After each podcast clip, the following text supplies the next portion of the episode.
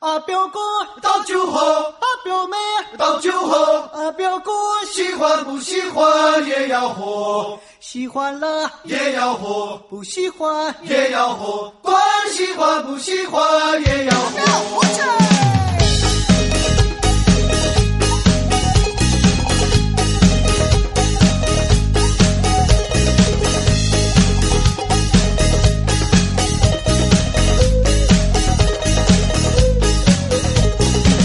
Итак, Тадя Хао, я беру на себя замечательную такую фразу Александра Мальцева, которого опять сегодня нет с нами.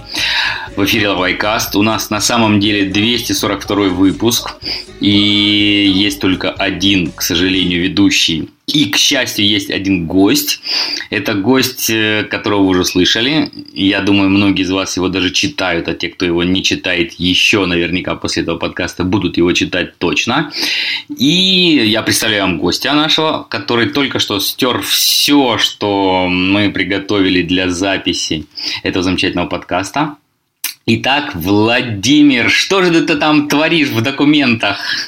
Всем привет, это Владимир. Я случайно нажал куда-то, и документ пропал. И теперь я вижу, что он судорожно пытается найти способ вернуть все обратно. Дело в том, что у нас были подготовлены определенные шоу-ноты для того, чтобы приготовить грамоту, приготовить музыку. Но вот так как Нашел, Владимир нашел. это все только что Всё. стер, Все, нет, он восстановил, нашел. восстановил.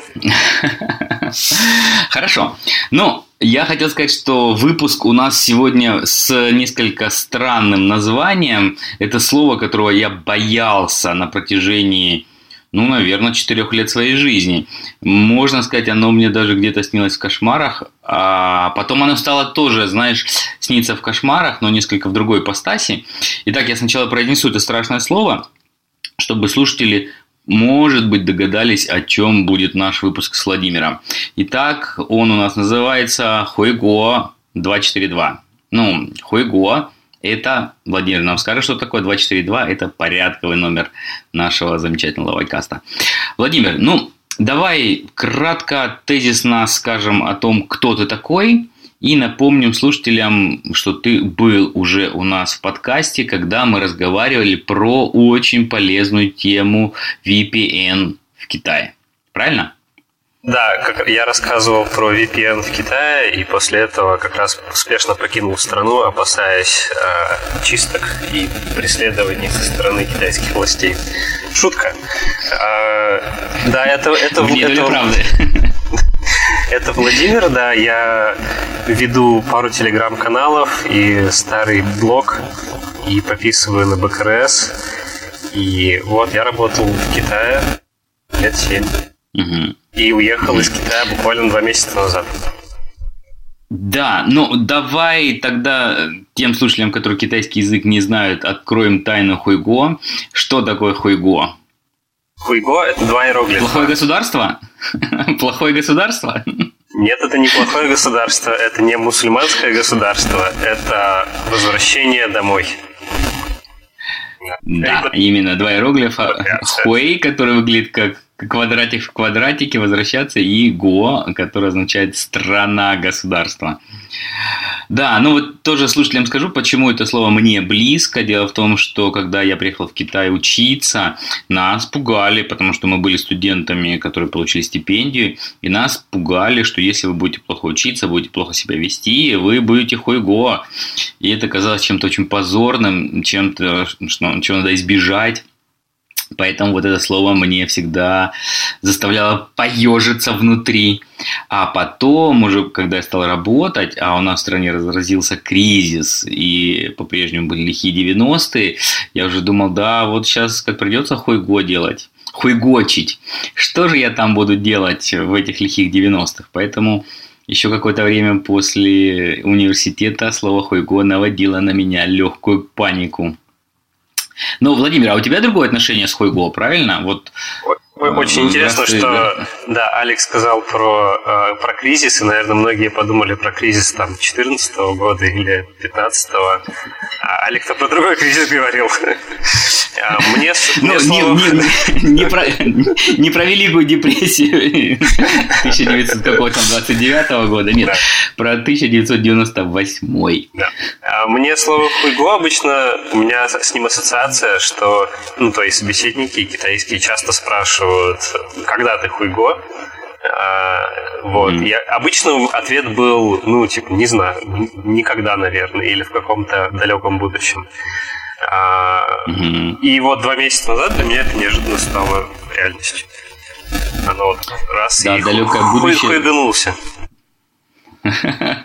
Да, мы еще, я думаю, с тобой поупражняемся в склонении этого замечательного бинома. Но вот то, что ты упомянул, тоже очень интересная вещь. И мне кажется, для нас с тобой, для слушателей, это очень симптоматично, когда тебя китайцы спрашивают, когда же вы наконец вернетесь. Ведь э, интересно, что они спрашивают это по-доброму. Они же тебя не спрашивают, типа, ну, когда вы наконец отсюда свалите, да? Поэтому я еще раз хочу подчеркнуть, Китай как страна, как люди китайцы, они гостеприимные. То есть, э, по крайней мере, я ни разу не сталкивался с тем, чтобы сказать, там, иностранцы валите отсюда. Понятно, сейчас ксенофобия тоже потихонечку начинается в Китае, понятно, есть национализм. Но вот это э, наивный вопрос, когда же вы, когда же вы вернетесь в свою страну, он для меня всегда был связан с китайским удивлением, типа, ну неужели вам так тут нравится? У вас же, у вас же лучше, у вас же небо голубое голубее, трава зеленее. Что же вы тут все в нашем Китае делаете? Я бы сказал не потому, что как? китайцы считают, что за границей там у вас где-то лучше, чем у них. Скорее потому, что для китайца очень странно уехать навсегда куда-то. Вот это вот миграция. Ну, все, все знают, как китайцы, которые приезжают, например, в командировку в Россию, например, мои там бывшие коллеги, когда они чемоданами с собой везут свою еду. И это не, не как русские, которые приезжают там из России, набирают колбаски, они там какого-нибудь, не знаю, свеклы, они ее месяц поедят и дальше живут спокойно в Китае. А многие китайцы ведь постоянно живут на вот этом вот суплае таком э, пищевом из-за границы, потому что для них сложно интегрироваться куда-то еще. Они мыслями все равно хотят домой всегда вернуться. Ну, либо вокруг себя создать комьюнити, вокруг себя создать э, маленький Китай. Поэтому я думаю, когда они спрашивают, когда же ты хуйго, они наверное, проецируют это на себя. То есть как бы они э, они для себя понимают, что они не могли бы всегда жить где-то за границей, и в конечном итоге они все равно хотят, хотели бы вернуться к себе на родину. Ну, мне так кажется. Ну да, они как бы спрашивают, как же ты без борща-то тут живешь, да, да, что-то такое. Да.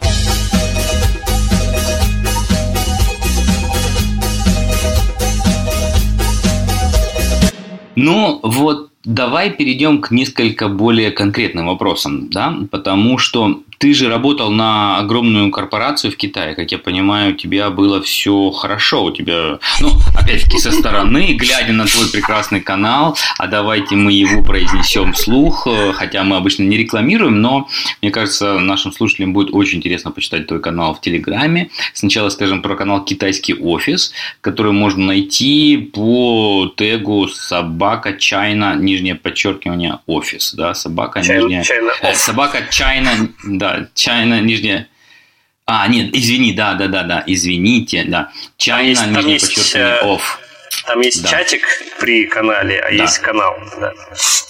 Да, и так, значит, это чайна, нижнее подчеркивание, off в Телеграме. Ну вот, э, расскажи, опять же таки, вкратце, тезисно, но ты катался как сыр в масле? У тебя все было в шоколаде? И, или что-то там пошло не так? А, я ушел на хорошей ноте, я считаю, а, в расцвете сил, так сказать.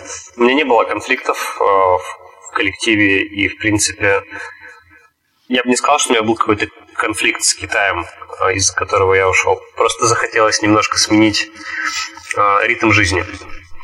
Ну, ни для кого не секрет, вот эти знаменитые там Дю-Дю-Лю 996, они хоть меня и не затронули напрямую, но рабочий график э, все-таки довольно интересный в китайских компаниях.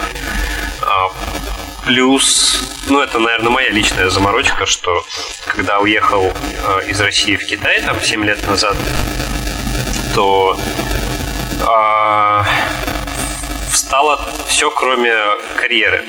То есть э, в профессиональном плане все неплохо, а вся остальная жизнь, там какая-то семейная, какие-то друзья, а, ну, на паузе. Вот, поэтому я решил немножко остановить карьерную часть и пожить немножко как человек. А, Владимир, ну смотри, как я понимаю, даже не называя там конкретных компаний, где, где ты работал, да, ведь действительно то, чего ты достиг в Китае, это за 7 лет. Опять, как я понимаю, то, может быть, меня поправишь, в карьерном плане ты очень быстро попал туда, где прям самый замес идет, где самый цимис, где куется будущее, где прям вот фронтовая линия новых технологий. И мне кажется, для многих людей, которые слушают нас, наш подкаст, все-таки, конечно, у нас разная аудитория, есть люди более зрелые, есть люди более молодые, есть кто уже в Китае, есть кто хочет в Китай, есть кто и не хочет в Китай, а есть кто в Китай хочет уехать. Но, как я понимаю, для многих твоя карьера – это прям вот dream come true, да, то есть мечта, которая сбылась. Ты приехал в Китай, и вот у тебя выстрелило, да? То есть, получается, всего за 7 лет ты успел от этого устать. Вот, знаешь, как остерегайтесь исполнения мечт. Так, что ли, получается? Да, я могу смешно сказать коротенькую историю вот, про то, что ты говоришь, остерегайтесь исполнения мечт. А, был а, где-то середина лета 2015 года. Я работал в Пекине тогда в небольшой компании, ну, относительно небольшая компания китайская. Меня, в принципе, устраивало. То есть я работал в спокойном графике, и после шести часов вечера меня мало волновало, что происходит на работе. А, я сижу в метро, там трясусь, еду домой по за пятое кольцо. И мы с женой стоим, разговариваем, и я говорю, вот бы было, наверное, прикольно переехать в Ханчжоу и поработать в Алибабе, как сам Александр Мальцев. И буквально через, через неделю мне пишет Александр Мальцев и говорит, а не хочешь в Алибабу? И я такой, вау. Да. Вселенная прочла мои мысли. Да, и ну, да, я, я хотел бы сразу пометить вот то, что ты сказал там, но на острие там технологического прогресса, что где самый цимис происходит. Я не попал в эту плеяду программистов, да, там каких-то злостных технарей, которые сейчас делают э, крутые нейросети там или подобные вещи. То есть я рядом с ними э, сидел, я вот ря- э, в одной столовой с ними там обедал, но вот эти вещи я сам не делал. Поэтому сложно сказать, что это я прям ковал всю эту, все эти восхитительные технологии, но было интересно быть рядом. Да. И по поводу стремитель, стремительности э, роста, ну, стремительность это была, пожалуй, вот на последнем месте моей работы в Алибабе. Потому что до этого, ну, было ни шатка, ни валка. То есть было очень простая, ненапряженная работа, без всякого хай-тека, без каких-то там супер инноваций, ну и не сказать, что у меня был фантастический карьерный рост в первую половину моего китайского mm-hmm. путешествия. Вот. Mm-hmm. Но получается, вторая половина все равно его компенсировала. А вот смотри, ты упомянул такое ключевое слово, как жена. То есть, и до этого ты сказал, что, получается, приехав в Алибабу, в Ханчжоу, ты стал работать в этом графике 996, и получается, я думаю, наверное, тогда одним из важных факторов для твоего ухода было недовольство жены, я так думаю. Как бы, а... это версия, которая мне приходит в голову первой. Я, я сам не работал 996, по счастью. Ну, э, чтобы пояснить вот это вот 996, которое стало таким часто используемым словом, есть люди, которые реально работают 6 дней в неделю, а то и 7, и с 9 до 9 это мягко сказано, то есть многие работают там с 8 до 11, и ну и плюс там э, на комьют, на, на, на проезд на работу у тебя час по часу с двух сторон. По счастью, у меня таких э, периодов было очень мало. То есть, ну, там какие-нибудь распродажи, там 11-11, вот такие вещи. Приходилось немножко работать. Но в целом никто меня не заставлял э, не было HR, который сказал, что вот там сидим с 9 до 9 и по субботам включительно. Были команды, у которых такое происходило. А то, что ты говоришь по поводу супруги, да, пожалуй, было а, двойственное решение а, позвать супругу работать в Алибабу спустя год после того, как я туда устроился. Потому что тогда, да, я, я ее стал редко видеть очень, скажу честно. Вот.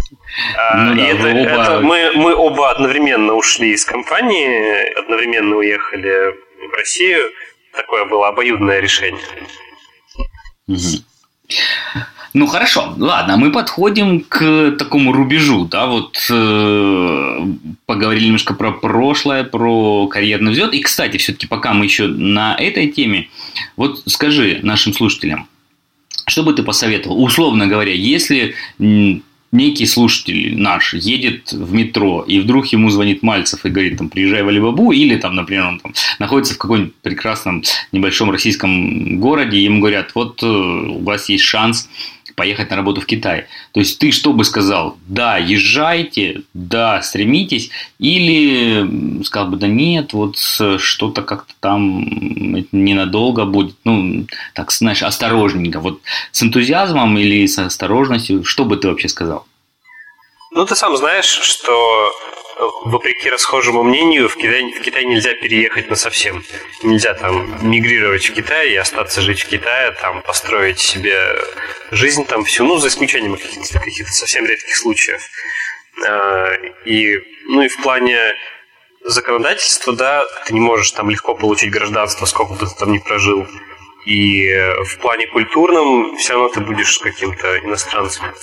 Поэтому я для себя лично я рассматривал поездку в Китай всегда как э, командировку на какой-то срок, на большой, чтобы, ну, заработать деньжат, что скрывать-то, все, всем нужны деньги. А, поэтому, если исходить а, из такой концепции, то есть поехать в Китай, наслаждаться, в принципе, жизнью там, в Китае жить хорошо и комфортно и безопасно, а, ну, может быть, экология плохая то я бы, пожалуй, сказал ехать. Если это легально. Не рассматриваю никаких там тичеров, да, go-go dance, потому что, ну, это уже авантюра, авантюра мне кажется.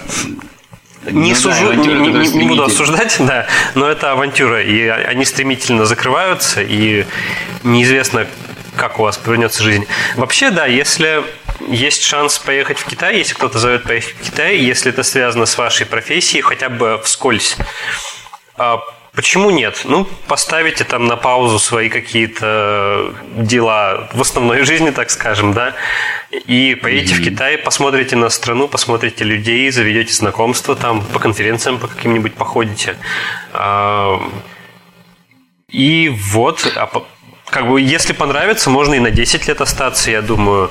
Но все равно нужно для себя думать, что будет дальше после Китая куда вы пойдете дальше после Китая?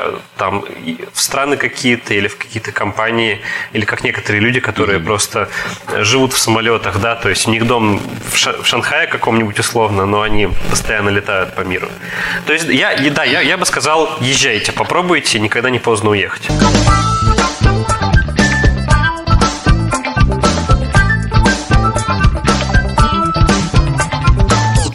А ты знаешь, вот я хочу с тобой, со слушателем поделиться таким наблюдением. Недавно тоже эта же тема постоянно в разговорах моего круга друзей всплывает, э, там, Китай, прошлое, настоящее, будущее, я имею в виду, там, мы по отношению к Китаю и прочее. Ведь, по сути, например, тот же самый Low Cast – это попытка остаться в Китае, даже находясь за пределами этой замечательной страны. Так вот, смотри, как несколько наблюдений интересных. Э, одну вещь э, я услышал уже не в первый раз, она такая, что в иностранных компаниях, если ты долго пробыл в Китае, в принципе, это не является плюсом. То есть, условно говоря, если ты думаешь, вот я сейчас там 15 лет прожил в Китае, приеду в Лондон и устроюсь там на работу в какую-нибудь крутую компанию, а, вот эти 15 лет в Китае, они не будут восприниматься как твой плюс большой, скорее будут восприниматься как, а что ты там делал, что ты там сидел, да, вот. Опять-таки, но это может быть тоже вещь несколько прошлого, да, я думаю, сейчас приехать там с 15-летним опытом работы в Алибабе, например, ну, наверняка это большой действительно asset, это ну, это важная вещь. Но вот, тем не менее, это первый момент. А второй момент, он тоже очень интересен. А, я не знаю, столкнешься ли ты с этим, и тут мы плавно переходим на переезду, да, после Китая, а в Китае можно зарабатывать хорошие деньги.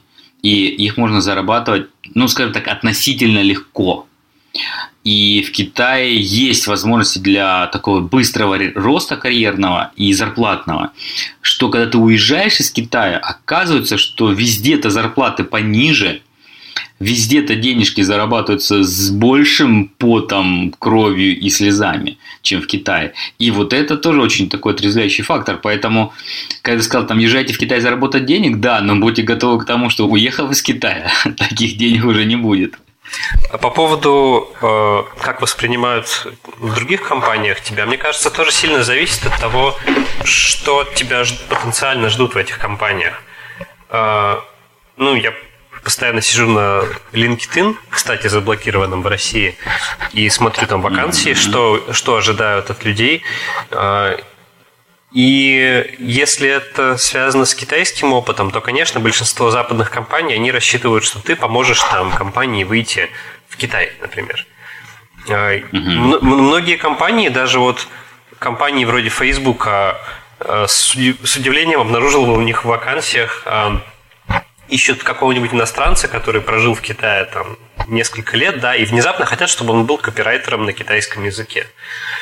Ну, как бы, э, да, не то чтобы это невозможно, не то чтобы это абсолютно no-no, но нужно понимать, да, что иностранец, э, как копирайтер на китайском языке, всегда будет проигрывать в чем-то.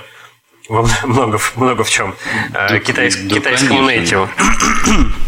И то есть это должна быть какая-то командная работа или еще что-то. Ну да, я видел вот такие безумные вакансии, что вот нужен там э, чисто копирайтер, который на себя возьмет все тексты в нашей компании для китайского языка. Ну, очень странно. А, mm-hmm. как, как другие компании, не знаю, потому что я, у меня, опять же, был довольно узкий круг э, вакансий, так скажем, и позиций, которые я смотрел. А, по поводу зарплат, да, ты прав. А, я думаю, что если тебе в Китае повезло попасть в компанию там уровня Tencent, э, Alibaba какая-нибудь, конечно, уходить отсюда тяжело в финансовом отношении. Я сам это понял, когда, когда уезжал, что да, столько не везде столько платят. Но надо опять же помнить, что в Китае и жизнь сейчас дороже. То есть жить в Ханчжоу э, ну, не дешевле, чем в любом, наверное, городе России. Я думаю, примерно как в Москве или даже иногда даже подороже. Э, и ну, опять же, не во всех компаниях так ну, платят очень много. Да, то есть пер, мои первые компании в Китае, ну, зарплата была, в принципе, не заоблачная. Вот. Ну, ладно, да. В любом случае, мы наших слушателей предупредили, а предупрежден, значит вооружен. А теперь давай к переезду. Вот насколько было тяжело принять решение о переезде? Или это как-то внезапно? Кстати, я должен опять извиниться перед некоторыми нашими слушателями, что я много говорю и задаю вопросы, в которых уже сам запихиваю ответы. Это дурацкая привычка, действительно, простите меня, пожалуйста. Поэтому, Володь, э, просто вот без, без наводящих. Тяжело, тяжело было принимать решение о переезде? Конечно. Конечно, тяжело. Я откладывал его в течение... Ну, мы откладывали его в течение, наверное, полутора лет примерно. То есть оно все переносилось, переносилось по разным причинам. А... Ну и вот в конце концов мы все-таки приняли тяжелое для нас решение уехать. Угу. Ну и сам процесс переезда, насколько он был простым или сложным? Потому что я хочу сказать, что очень часто слышу тоже от людей, что о, ну, переезжать это так сложно, знаешь, там, переезд это половина пожара, там, о, это так тяжело изменить место жительства и прочее. Вообще, насколько было... Потому что, видишь, людей это чаще всего интересует, как приехать в Китай, но мало кто задумается потом, сложно или нет оттуда уехать. Самый главный совет – держите себя в руках, когда покупаете вещи на Taobao или в Икее. Потому что скапливается какое-то безумное количество хлама дома, который непонятно куда девать, который жалко выбрасывать, который нецелесообразно перевозить и никому не продать. мне в этом отношении помогли там сервисы типа Сенью и э, наши рабочие мессенджеры с кучей людей, которым обычно скидываешь PDF-ку, там список твоих э, поддержанных вещей, там, начиная от вилок, кончая электрогитарой, в надежде, что это кто-нибудь купит. В итоге, конечно, ты оставляешь кучу барахла просто следующим там хозяевам квартиры. Вообще переезд э, был не, не намного сложнее, чем поменять, допустим, квартиру в Китае. То есть тоже упаковывать, тоже выбрасывать что-то, пере, перевозить. У нас было немножко сложнее, потому что у нас было две кошки. Ну, есть две кошки. И с ними, ага. да, с ними много формальностей. Даже при том, что в России процедуры простые для привоза кошек, но в Китае все равно приходилось побегать. Mm-hmm. И, конечно, найти хорошую карго-компанию, которая твое барахло доставит в Россию, ну, за границу, и не разобьет и не потеряет. Это тоже квест. Вот. В остальном э, очень, очень здорово. Мне очень нравится, что в больших компаниях, вот вроде э, Alibaba, где привыкли к иностранцам, э, не так сложно организовать бумажные какие-то процессы. То есть тебе, тебе помогут оформить все, все справки, тебе помогут оформить э, визу перед выездом, тебе помогут оформить возврат твоих налогов, э, социальных отчислений. То есть, ну, тут было довольно, довольно просто, я бы сказал. Ага. О, кстати, про социальное отчисление. Да, я прекрасно помню вот введение этих социальных отчислений для иностранцев и рассказ о том, что да, если ты уезжаешь, то ты можешь их получить обратно. То есть это сработало, ну, по крайней мере, в Алибабе, да? Да, это сработает независимо от компании. Главное, чтобы вы официально были устроены и платили все эти отчисления. Ну mm-hmm. и такой приятный, приятный бонус при отъезде из Китая, что вот помимо последней зарплаты ты еще получаешь денежку. Ну да, это действительно, как говорится, можно снять шляпу в знак уважения китайскому государству, потому что логика такая, что раз вы тут уже не живете, соответственно, ваши контрибуции там, в будущий пенсионный фонд и прочее, они как бы вам уже никогда и не придут, поэтому их вам возвращают. Но на самом деле, знаешь как, это удивительно в своей логичности и простоте решения, и тем удивительнее, что оно, знаешь, как э, от Китая не ожидал этого, да, вот прям такого да. какого-то западного, либерального, даже не знаю какого подхода, да, что это ваши деньги, которые заплатили как налоги, но они ваши, окей, и если вы с нашим государством не будете иметь дальше никаких отношений, пожалуйста, забирайте их.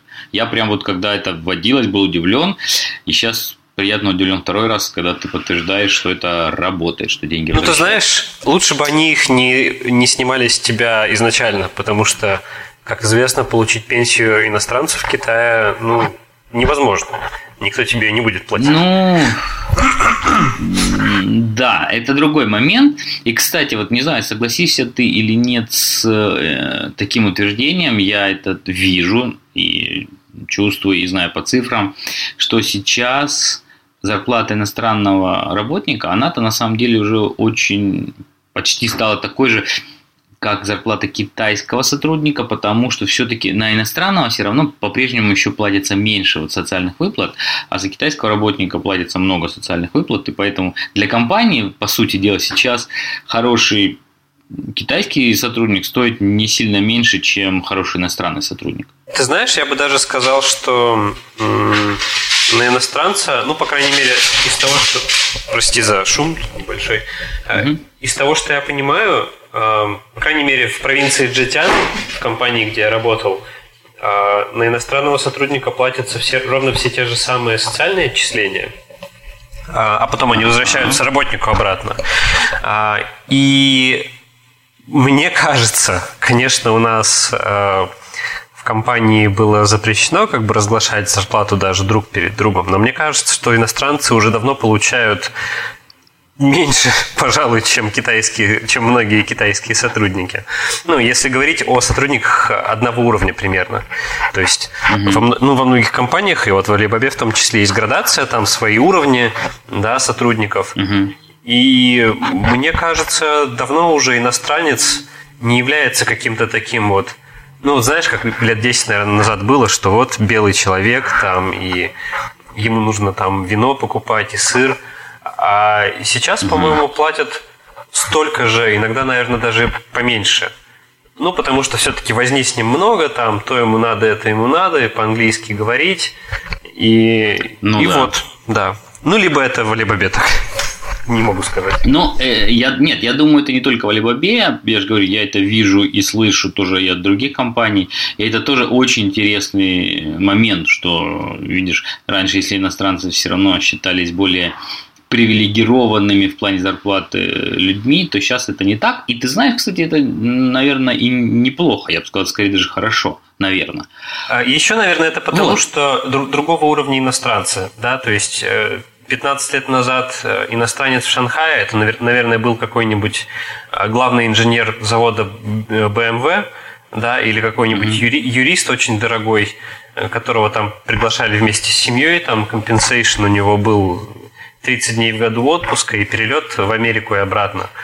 То есть сейчас очень много иностранцев, ну, работает на, ну, как, как я, например, да, то есть не топ-менеджер, а какой-то специалист mm-hmm. среднего уровня по меркам большой корпорации. И с чего бы ради как бы ему платить очень много, да? Потому ну, что, ну, такой, да. же, такой же работник, как и все, есть фиксированная там градация сотрудников, вот ему столько-то заплатили, и все, существуешь. Угу. Ну да.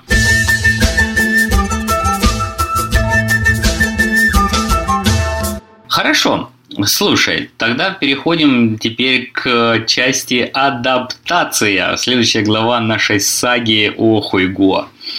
Э, вот переехал ты обратно домой. Казалось бы, запах борща, не знаю, там, виды березок за окном должны сразу настраивать на благостный лад. Так, опять я, опять, опять я даю слишком много информации в вопросе. Давай. Я в общем, слушаю, переехал слушаю. ты, переехал ты э, домой, и помимо того, что ты открыл, открыл новый канал, давайте мы его сейчас быстро прорекламируем тоже. Он называется «Экспат наоборот». Да. Вот. А, э, да, но вообще экспат, наоборот, это репатриант. То есть ты репатриант. А, и его адрес в Телеграме это экспат, нижнее подчеркивание, наоборот. То есть EXPAT, нижнее подчеркивание N-A-O-B-O-R-O-T. Мне не нравится слово репатриант, потому что оно очень напоминает э, процесс репатриация, который в, в полисах страховых указывается, который обычно означает перевозку тела. И это было бы совсем грустно. Но, но ты все равно проверишь в Телеграме, может быть, канал там репатриант еще не занят, на всякий случай имечко-то застолбить. Ну, давай, в общем, переехал ты, переехал ты домой, и что? Ну, я переехал не, не совсем домой, то есть я переехал в тот регион, где я никогда не жил, э, и из которого я не происхожу э, изначально. Поэтому я, ну, для меня это такая, как сказать, э, это новая адаптация. Это не то, чтобы я вхожу по старым улочкам, вспоминаю, где я там в детстве покупал мороженое, в каком киоске все равно это для меня новый регион. А, двойственное впечатление. Я именно поэтому решил завести этот канал, потому что а, не хочется поливать грязью там Россию или Китай, и не хочется восхвалять Россию или Китай. Есть вещи, которые мне очень нравятся после приезда, есть вещи, которые меня абсолютно вымораживают э, после переезда. И, ну, вот поэтому решил поделиться с людьми. Может быть, кому-то поможет это сделать, ну, какой-то выбор, да, в дальнейшем. То есть, куда переезжать, как переезжать. А почему ты переехал не туда, где ты покупал мороженое в киоске? Почему такой странный выбор? И если можно сказать примерно, куда ты переехал, то есть, то есть ты переехал не в Москву, не в Сталинскую высотку, а куда? А Я из Сибири, я из Томска.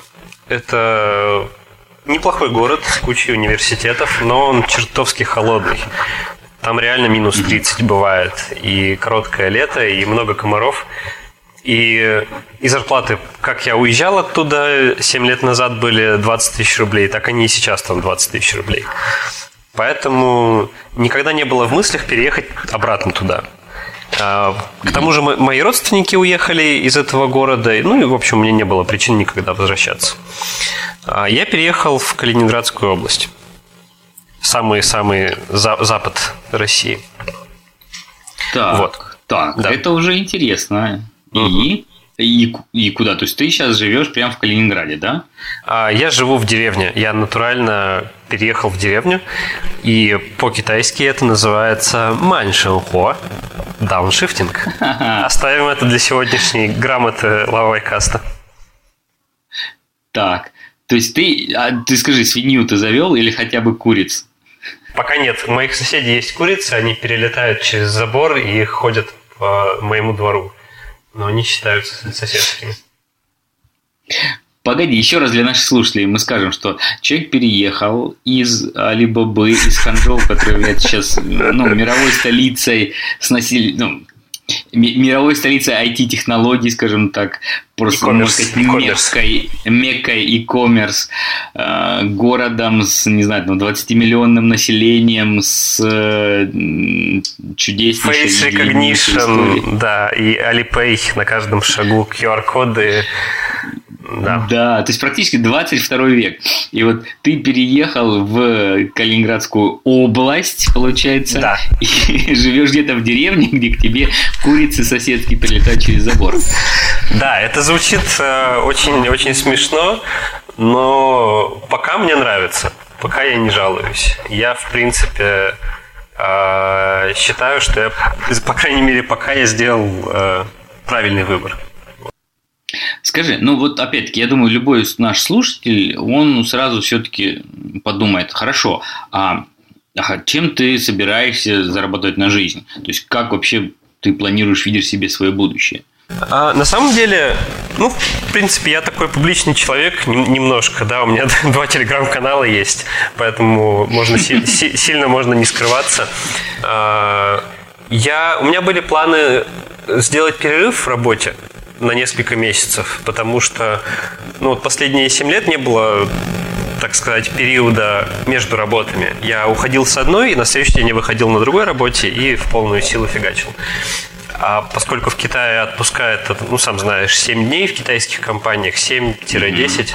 была, была мысль приехать вот на деревню, там, подышать воздухом, отдохнуть. Ничего не получилось, конечно, я устроился в другую компанию на удаленке. И пока я сижу, работаю удаленно. Я э, сейчас я работаю в Додо Пицца. Э, ты, наверное, А-а-а. слышал, что, что ну, они конечно, в, в Китае да. открыли еще одну пиццерию в Ханчжоу, новую такую. Вот. Mm-hmm. И э, пиццерия будущего, вот это все. Я пока с ними работаю. Вот. Поэтому, да, да я, я не сижу без работы, я сижу, работаю по удаленке с интернетом через 3G модем, потому что проводного интернета в селе не завезли. Угу. Ну, то есть получай, получается, что тогда, наверное, это некое сравнение с дауншифтингом тех IT-специалистов, которые едут в Таиланд, да, только ты вот почему-то выбрал вместо Таиланда Калининградскую область. А, кстати, почему? Вот мне только что пришел вот э, в голову этот вопрос, почему не Пукет, почему не, не знаю, там, Косамуй, почему Калининградская область? Ладно, а я хотел бы сказать, что у меня не было никогда мысли о дауншифтинге. То есть слово дауншифтинг, оно вылезло, когда я вчера сидел и думал, а что бы рассказать в лавой касте и какую грамоту бы в конце вставить. И я понял, что действительно это со стороны может показаться дауншифтингом. То есть я уехал из Алибабы в деревню и работаю на удаленке. Почему я не хотел переехать в Таиланд или во Вьетнам? Потому что ну, это не сильно бы отличалось от Китая. Это точно так же э, далеко от там э, от твоих родственников всех, это далеко от каких-то ну, простой пример. У меня нету прав э, автомобильных. Я пытался их получить mm-hmm. в, Ки- в Китае. Это очень болезненный процесс. Кто получал в Китае права, он знает. Если у тебя не было никогда других прав. То есть, если у тебя есть mm-hmm. российские права, то ты приезжаешь в Китай, сдаешь экзамен быстренько, и все, и ты можешь кататься. А если у тебя нет прав, то нужно сходить в автошколу. Автошкола в Китае устроена очень специфично. И то есть у меня такой вот личный вот этот прогресс, он остановился. Там до, э, своего жилья нету, машины нету, прав нету. А заводить детей в Китае не для всех у вас. Я помню, даже был подкаст об этом. Ну, сложно, сложно это все и дорого. Вот. Угу. Поэтому никогда не рассматривали переезд во Вьетнам или в, какие-то, в какую-то Юго-Восточную Азию. Именно хотелось вернуться ну, поближе к родным, вот, и пожить, угу. попробовать, попробовать, по крайней мере, пожить там. Ну, хорошо. Ладно. То есть э, Таиланд ты отмел, прекрасно. Выбрал деревню, выбрал самый запад, самый западный часовой пояс нашей протяженнейшей и обширнейшей родины. Ну, а вот тогда следующий вопрос. Хорошо, вот ты переехал, и что тебе, вот назови три вещи, которые тебе понравились больше всего? Ну, или, или пять, например, от трех до пяти вещей. Вот ты приехал, и что прям порадовало так, что ты сказал, вау, обалденно, это вот искупает все проблемы, которые создал переезд?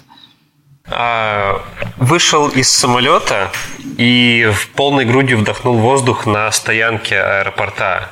И как это было круто. Ты не, ты не поверишь. Да, то есть от стоянки ты не ожидаешь хорошего вкусного воздуха, а он там есть. Но при этом, когда я приехал в город Калининград, я ужаснулся, потому что а, близость к Европе означает, что сюда импортируется очень много старых европейских автомобилей, которые нещадно чадят и дышать uh-huh. нечем после Ханчжоу, после электробусов, после метро, после электрических там э, Тесел и китайских автомобилей BYD ужасно воняет. А... То есть, получается, с одной стороны, воздух, mm. то есть ты даже сказал да. и плюс да. и минус. Воздух да. вроде как и чистый, ветерок, mm-hmm. бриз, а с другой стороны, в городе ты, ты хочешь сказать, что сейчас в Калининграде, в городе, я уж не помню, какое там население, Э, хуже обстановка с э, загазованностью от автомобилей, чем в огромном, там, не знаю, 15 или 20 миллионном Ханчжоу. А, ты знаешь, э, я же не специалист, и наш нос вряд ли определяет химический состав. И вот эти вот частицы PM2,5, они наверняка, ну, возможно, они опаснее, чем загазованность. Но частицы ты не можешь почувствовать носом, а э, стрёмные выхлопные газы ты чувствуешь сразу. И когда ты идешь mm-hmm. по улице вдоль дороги в Калининграде, да, воняет э, на порядке сильнее, чем э, на улице в Ханчжоу. Потому что, опять же, в Ханчжоу куча электромобилей, куча электробусов, куча электрических мопедов. А здесь это все бензиновые и не новые. То есть в Китае ты не можешь встретить 30-летней э, давности автомобиль просто потому, что 30 лет назад ну, и автомобилей-то было немного. Никто их не производил. А, и в Китае все автомобили относительно новые. А тут как бы ты можешь и какие-нибудь немецкие BMW 70-х годов встретить, они на ходу вполне еще. Да, поэтому да, я изначально ну, говорил, что двойственные впечатления от переезда. Да, ну давай тогда еще какой-нибудь пример. Э, вот э, мы все-таки на одном не должны останавливаться. Ну вот первое это экология, да. А кстати, слушай, а, как я понимаю, тоже очень важным моментом является вопрос детей, да. То есть, угу. так как ты не упоминал детей, я понимаю, что у вас еще детей нет, да. Угу. И Пока был нет. ли вот был ли вопрос того, что да, там, где родятся дети, где пойдут в школу, был ли он тоже хоть как-либо учитываем вами в принятии этого решения о переезде? Да, конечно, был. Э, ну, как я упомянул, в Китае это это, во-первых, дорого, во-вторых, ну, сам процесс, то есть э, другой язык все равно, и даже если там врачи в дорогой клинике по-английски будут говорить, все равно это, это, это ну, другая культура, другое общение, и это накладывает какие-то ограничения. А, и, ну, не знаю, воспитывать детей в Китае, отправлять их в китайскую школу, чтобы они выросли с китайским майндсетом, ну, это не обязательно плюс это не обязательно минус, но и, мне кажется, не всегда может быть плюсом. Поэтому угу. все-таки хотели бы ну, воспитывать либо в, как, в своей среде языковой, либо в более, в более западной э, угу. язык, среде, так скажем. Вот. Надеюсь, ну, ответил на да, вопрос. да, да, э, как бы знакомо это ощущение, и нашим слушателям хочу сказать, видите, получается, что даже несмотря на прекрасные условия в Китае, получается, что очень многие люди все-таки задумываются, особенно когда у них появляются дети или когда они там планируют их э, появление, уже скорости. Это является фактором для того, чтобы начинать смотреть, куда из Китая уехать.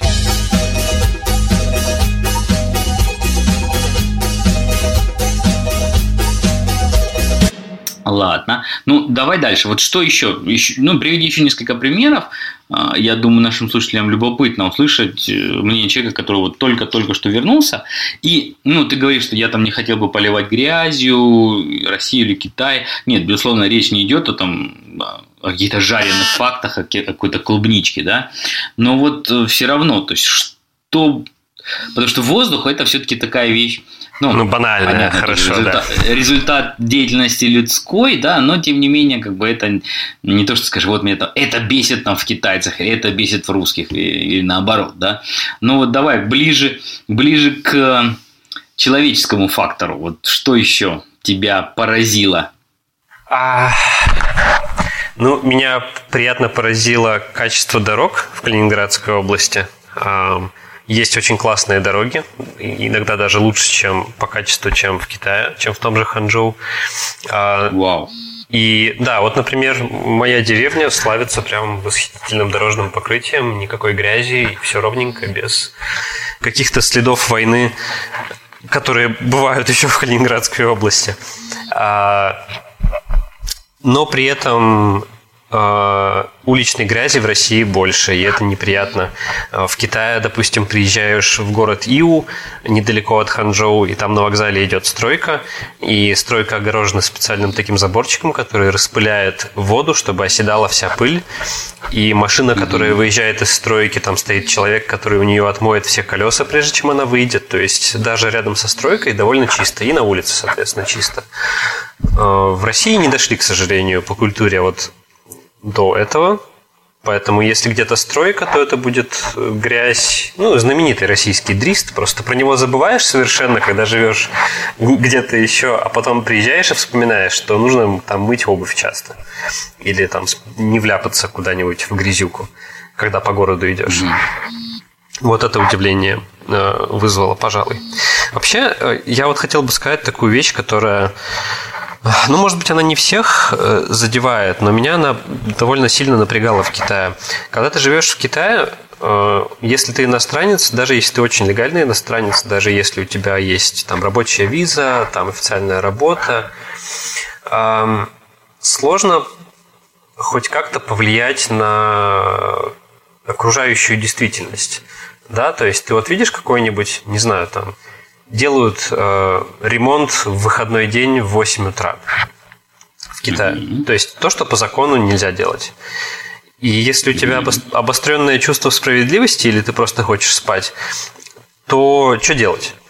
Uh, у меня был такой опыт в Китае, и кому-то жаловаться, во-первых, бесполезно, во-вторых, ты не знаешь куда, uh, ты, конечно, не разбираешься во всех этих китайских законах, потому что, ну, в законах в принципе сложно разобраться. А если они еще и на китайском языке написаны, даже если ты знаешь язык, то это вызывает затруднения. То есть ты себя чувствуешь... Э, ну, в Китае ты не гражданин. И у тебя нет никак, шанса стать гражданином, получить полные права и как-то влиять вот на то, что происходит вокруг. Это, меня это сильно бесило. То есть ты живешь, ты видишь какой-то, То есть тебе бардак. хотелось гражданской активности, ты, ты имеешь в виду, да? Вот. Я, да, я не говорю там идти на митинги там, и, или свергать кого-нибудь, а, но хотелось там навести порядок тут, там, и, и ты не, не можешь ничего сделать просто потому, что ну, ты никто в Китае, по большей, по, по большей части. И ну, мы все знаем, там, как происходят любые там, суды, да, между, если иностранец в них принимает участие в Китае очень редкие случаи, когда иностранцы э, чего-то добиваются. Я понимаю, что в России судебная система и правоохранительные органы тоже оставляют желать лучшего, но ты себя чувствуешь чуть более уверенно, потому что ты, по крайней мере, понимаешь, как это работает, ты можешь почитать, ты можешь проконсультироваться, и хотя бы формально у тебя все эти права есть. Mm-hmm. Это чуть, от этого чуть-чуть более приятно сейчас, по крайней мере.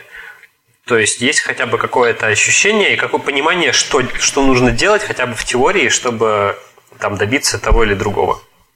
Скажи, вот. а нет ли оборотной стороны? Вот угу. мне кажется, когда многие живут в Китае, иностранцы, да и что греха таить, я и про себя могу это сказать. Мне вот наоборот нравилась в Китае вот эта жизнь в пузыре. В неком социальном пузыре, в том плане, что ты понимаешь, что, безусловно, ты должен выполнять законы китайские, безусловно, то есть ты живешь не в вакууме, конечно, да, но все равно многие какие-то вещи связаны как раз-таки вот именно с вот этой и где-то гражданской активностью, и где-то ну, и законами в том числе. Повторюсь, не то, что на иностранцев не распространяются mm-hmm. законы. Кстати, сейчас опять же, то, что я вижу, если раньше было где-то проще иностранцу откосить от чего-то и была такая позитивная дискриминация, то сейчас этого однозначно, на мой взгляд, уже нет. То есть сейчас все, Конечно. наверное, пол, полностью равны перед китайским законом и даже где-то с иностранцев в чем-то уже стали и больше спрашивать. Но вот, повторюсь, в Китае мне нравилась немножко вот эта отстраненность, и я всегда думал, что вот если переезжаешь в Россию, то получается там ты уже должен быть более вовлеченным. И вот то, что ты говоришь, да, там тебе что-то не нравится, ну тогда в Китае у тебя есть универсальная отмазка. Ну, это не мое, да, там, как, назовем так, говно на дороге, да, там, ну, это не мое, как бы я это не исправлю. В чужой монастырь со своим уставом не ходят, ну, и проходишь мимо, да. В России, как бы, у тебя, по крайней мере, нет моральной отмазки, что это не мое говно, это, это там чужой монастырь, это твое говно и, и твой монастырь, да, и ты, соответственно, должен действовать. То есть, получается, тебя это не испугало, а наоборот привлекло, вот эта вовлеченность. Ну, я бы хотел, чтобы в России было не хуже, чем в Китае. То есть в Китае многие вещи классные, и хотелось бы, чтобы они были тоже классные в России. Там, например, э, э, какие-нибудь онлайн-платежи, да, или повальная цифровизация, или безопасность. Это, это круто, это на самом деле круто.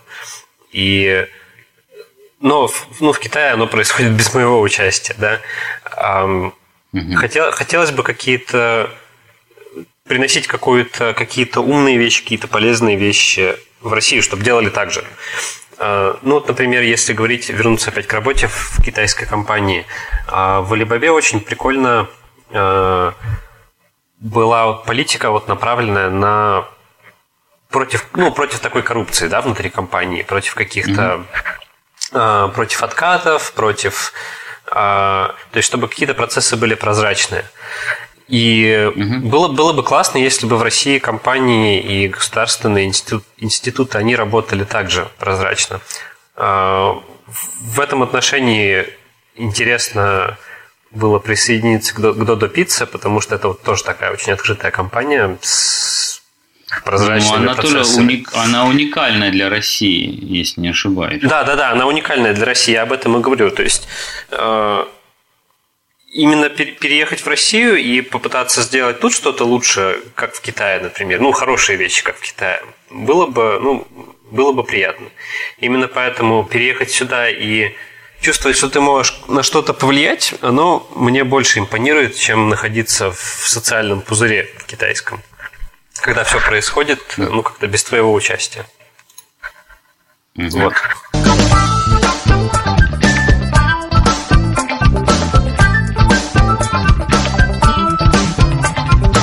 Ну, хорошо. Ну, а вот э, мы, на самом деле, с тобой записали уже довольно много. У нас уже почти там 50 минут записи. Давай плавно будем перетекать к завершению нашего подкаста. Вот угу. ты упомянул цифровизацию, упомянул прозрачность и прочее, прочее. Вот у тебя нет такого абстинентного синдрома, ломки от того, что ты переехал, соответственно, в деревню, да, даже не будем делать упор на то, что это русская деревня, на самом деле, если ты переехал там в любую деревню в Европе или в Штатах, я думаю, было бы то же самое. И вот с 22 века, как ты упомянул, Face Recognition, Alipay, э, не дай бог, WeChat Pay и прочие инструменты, и вдруг этого всего нет, и, наверное, тебе там приходится расплачиваться монетками и такими бумажками, которые называются банкноты. Вот как происходит возвращение из мира цифровых технологий в мир аналоговых денег – ты знаешь, по-моему, в Японии была большая жесть. То есть, когда я ездил в Японию в командировку в Токио, то там э, цифровизации было сильно меньше, чем в России, даже в российской деревне сейчас. Э, да. Там, ре, ре, да, реально была везде мелочь, везде там бумажечки пихаешь. А здесь я приехал и, ну, превзошло мои ожидания. То есть работает Apple Pay и Google Pay в магазинчике деревенском. Я могу карточкой оплатить услуги на почте. На почте, чтобы мне выдали посылку, я там привязываю номер телефона, мне просто приходит смс-код, я его говорю, и мне выдают посылку. Есть там приложение Почты России восхитительнейшее с уведомлениями, там, с подписями, с трекингом. А посылки с Тимола приходят относительно быстро. Недавно вот даже купил э, за границей вещи, и мне от таможни пришла квитанция, что я превысил таможенный лимит, и вот даже указано, какими посылками я его превысил, и сразу можно оплатить на почте. Ну, пусть это там не идеально mm-hmm. работает, но все же. А за свет я могу платить э, никто не проверяет счетчики, у меня все через GSM передается там на центральную станцию, все электронное письмо мне приходит, э, квиточек – принципе, неплохо. То есть ожидаешь худшего, когда там 7 лет прожил в Китае, думаешь, что ой, Россия, там приеду, сейчас на конях буду ездить в, в повозке. Ну, да, на самом деле многие вещи довольно неплохие. Даже госуслуги, я не перестаю удивляться, довольно круто сделано. Очень многие вещи можно сделать в одно окно. Не все, но, но многие. Так что тут я, ну, тут я не, не скажу, да. Тут мне, мне кажется, все неплохо. Угу. Слушай, ну это тоже хорошо. Я думаю, что на этой позитивной ноте мы, наверное, все-таки будем завершать а, такую интервью часть нашего подкаста. И, наверное, тогда задам тебе логичный вопрос, вот как я спрашивал про переехать в Китай, советовал бы ты или нет. Вот теперь скажи то же самое нашим слушателям, которые в Китае и которые думают, а свалить ли мне в деревню где-нибудь в Калининградской области, вот э, дай парочку советов. А у меня очень частный случай. Я не могу никому рекомендовать э, брать и переезжать в Калининградскую деревню потому что тут очень-очень много факторов. Если есть э, возможность там, и, или если вы выбираете, вот у меня есть офер там из какого-нибудь Торонто и офер из Нижнего Новгорода, ну, решайте сами, э, куда вам лучше ехать, э, как у вас с родственниками дела, насколько часто вы их посещаете, например. Поэтому нет, это, это, тут я не, не могу ничего советовать. Этот человек должен принять решение, взвесить свои какие-то факторы и самому решить. Но я, я бы только сказал, что если ты уже в Китае и ты хочешь уезжать из Китая, ну, пожалуй, нужно просто взвесить финансовые возможности, да, то есть, как ты сказал вначале, э, да, в России тебе никто не будет платить столько, сколько тебе платили в каком-нибудь э, Байду или Xiaomi. Поэтому думайте там какие-нибудь, не знаю, подушки финансовые или, или меняйте привычки, то есть отказывайтесь от походов в Starbucks. И тогда, тогда, да, то есть взвесив там свой бюджет, взвесив свои требования, тогда можно принимать такие решения. Вот. Ну да, хорошо. Слушай, ну огромное тебе спасибо за подкаст. Я думаю, что наши слушатели будут довольны. Я думаю, что тема раскрыта, хотя вот нам сейчас тоже стали приходить письма от слушателей после подкастов, уже такие, знаешь, mm-hmm. люди более становятся вовлеченные.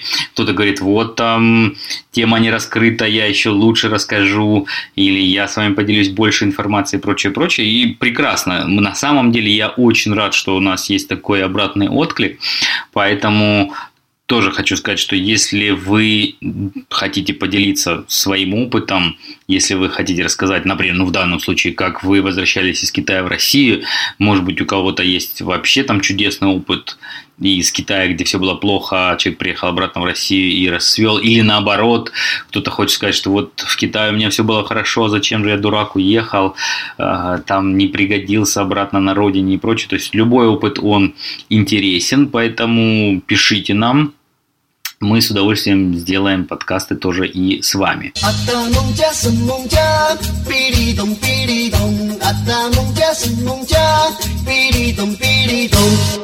Ну что, Володь, тогда мы подходим к теме, во-первых, грамота, и потом уже плавно перейдем на музыку и будем прощаться с нашими слушателями. Но по грамоте, что мы скажем нашим дорогим желающим узнать какие-то интересные штучки в китайском языке слушателям? Ну, помимо хуйго, о котором мы вначале говорили, можно записать это слово маньшанхуа, дауншифтинг, медленная жизнь. А, три иероглифа. А, ну и для совсем продвинутых это Калининград по-китайски. Это Тялинингале. Тялинингале. Вот, страшные, страшные пять иероглифов, совершенно невыговариваемое э, название. А, ну вот, пожалуй, можно на этом остановиться. Отлично. Слушай, ну вот про Маньшанхуа. Интересно, ты э, от своих китайских коллег слышал когда-нибудь это выражение или нет? Я, то есть, когда ты его видишь, да, вот если даже не встречался ни разу, ну да, медленная жизнь. И ты его как-то интуитивно понимаешь, да, но вот интересно, насколько китайские твои коллеги Э, они употребляют это слово или нет. И вот опять-таки тоже мы под завершение нашего подкаста, вот что они думали о твоем решении уехать из э, Китая, уйти из Алибабы, знали ли они, что ты поедешь в деревню, вообще, то есть как, как с их точки зрения выглядел твой поступок? Ну, это слово я письменно видел определенно много раз. А, я бы сказал, что да, китайские коллеги обычно восхищаются, говорят, ух ты, будет природа, чистый воздух, наверное, очень красиво. Вот. Но mm-hmm. наверняка в глубине души они крутили пальцем у виска. Посмотрим. Ну да. Ну, хорошо смеется тот, С Китаем я все равно не прощаюсь. Да, еще, еще увидимся с Китаем. Да-да-да. Ну что, тогда скажи нам, какую поставить музыку в конце нашего подкаста, и да. будем потихоньку прощаться с нашими слушателями. Мне очень-очень нравится китайский рок э, в, в лице Уди Цзирун, э, исполнителя Хэйбао. Это угу. такие 80-е, 90-е. А, поставьте, пожалуйста, мою любимую пластинку. Да. Хайбао это действительно группа из 80-х, 90-х. Это такой старый китайский рок. Ну, означает черная пантера на русском языке название да. этой группы, да. Ну что, мы тогда поставим эту песню. Еще раз просим наших слушателей нам писать комментарии, писать письма. Я думаю, что Владимир ответит тоже на вопросы, если они будут в комментариях. Ну и подписывайтесь на его два канала, мы в шоу-нотах их укажем. В Телеграме, там у него есть даже чатик, поэтому всегда можно с ним подискутировать практически очно и сказать Welcome. ему все, что вы думаете о его таком странном поступке. Ну что, хорошо. Да, прощаемся. Спасибо, тогда. спасибо за приглашение. Всем пока-пока. Удачи. Пока-пока.